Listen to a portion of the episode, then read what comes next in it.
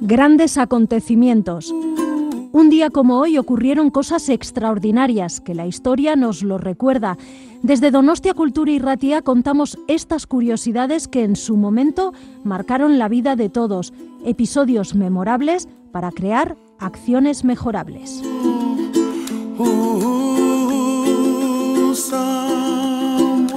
Grandes acontecimientos, Donostia Cultura y Ratia.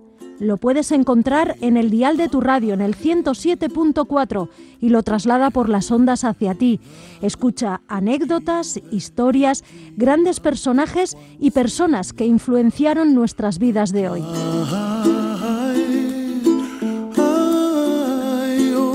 Grandes acontecimientos de la mano de Visen Aramburu.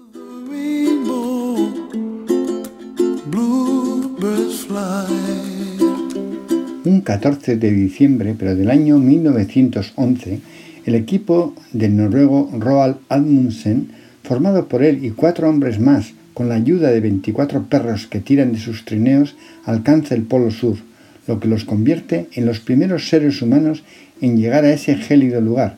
Dejará allí una bandera de Noruega y una tienda de campaña con dos cartas, una dirigida a Hikon VII, rey de Noruega, y otro dirigido a su rival, el británico Robert F. Scott.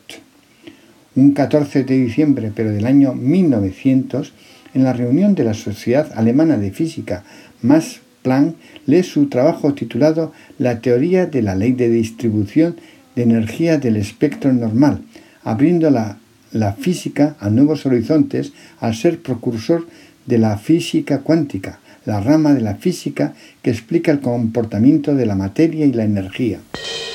Fidelidad de sonido, Schneider. Profundidad de imagen, Schneider.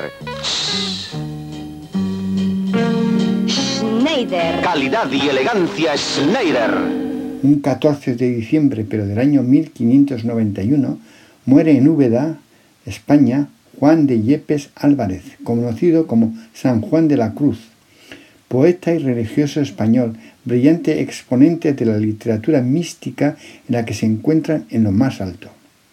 Un 14 de diciembre, pero del año 1503, en Saint-Rémy, Francia, nace Michel de Nostradamus, médico francés conocido por sus profecías.